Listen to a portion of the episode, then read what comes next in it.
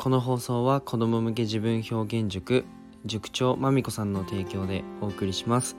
え、まみこさんのチャンネル URL は概要欄に貼っていますのでぜひ皆さんポチってみてください。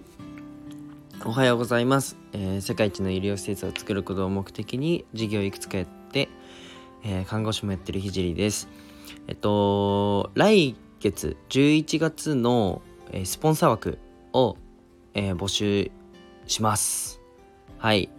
どしどし連絡してきてください早い者勝ちですえっと今日のテーマは仕事のマイルールというテーマで話したいと思いますまあ、今日は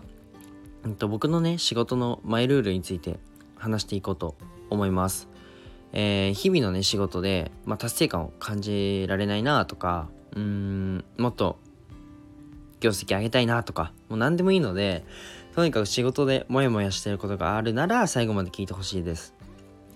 まあ、結論、うんと、仕事でマイルールを持った方がモチベーション的にも生産性的にもいいよねという話です。えっと、まあ、マイルールってね、お前ロックリーかよって。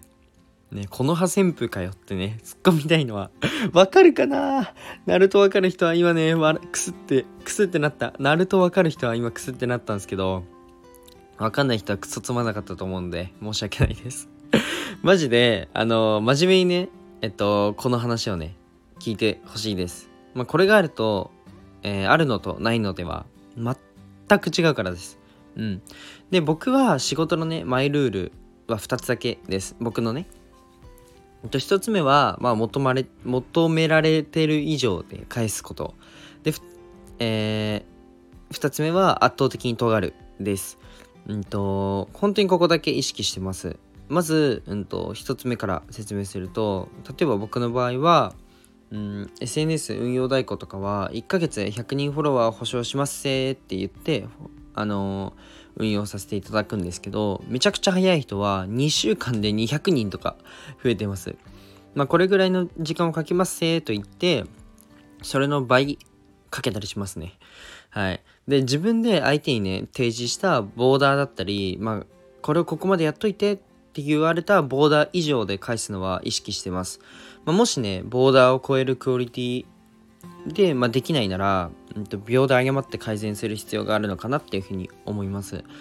で、2つ目は圧倒的に尖るです。まあ、仕事って言ったらね、うん、あ、この仕事って言ったら誰々さんだよねとか、まあ、この仕事、何々さんめちゃめちゃ早いよね、みたいなポジションを取ることです。まあ、新人でもできることって絶対にありますよね。まあ、誰でもできることをもう誰よりもできるようになってポジションを取るのはかなりいいなっていうふうに思ってます。これに関しては僕アルバイトの時からやってて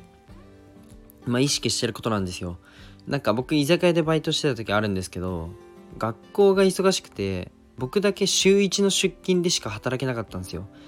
で仕事のねえー、その入りがかなり悪かったんですよ。もう僕だけ覚えられないみたいな。まあ週1だとそうなりますよねうん、まあ、特にメニューがコロコロ変わるところだったので、まあ、作り方を忘れちゃうみたいなことがよくありましたと。じゃあ、まあ、料理で戦っても他の人より、えー、劣るのは仕方がないよねと割り切って、まあ、誰でもできる洗い物を死ぬほどやりました。もう誰よりも早く皿を洗えるやつ。もうマジ聞いて、あの今喋っててね、あのなんだそれと思うんですけど、まあ誰よりも早くね、皿を洗えるやつっていう風に周りに認知されれば別にお荷物ではなくなるんですよ。あの必要な存在になれるんですよね。マジで皿洗いだけはめちゃめちゃ早いです。何に使うんだよ。じゃあまあね今ね皿洗いを早くするスキル使えるのっていう風に言われると別に使えないですけど当時はそれがモチベーションになってました。まあ、どうせ仕事するなら楽しくやった方がいいし、モチベーションがあった方がいいなっていうふうに思います。まあ、テーマとはずれますが、まあ、せっかくなので、もう学生が聞いてたらちょっと参考にしてください。これはちょっとテーマとはずれます。えっと、なんかバイトやるとき、アルバイト探すときに、絶対に意識してほしいのが、もう時給なんかどうでもいいんで、あの、得られるスキルなんだろうっていうのを考えてほしいです。この仕事をしてどんなスキルが得られるか。もうここだけを考えてアルバイト先をね是非見つけてみてください。じゃあ今日はねこの辺で終わりたいと思います。あスポンサー枠本当にあのなってくれる方レターでくれたらあのレターくれたら嬉しいです。じゃあ今日はこの辺で終わりたいと思います。じゃあバイバイ。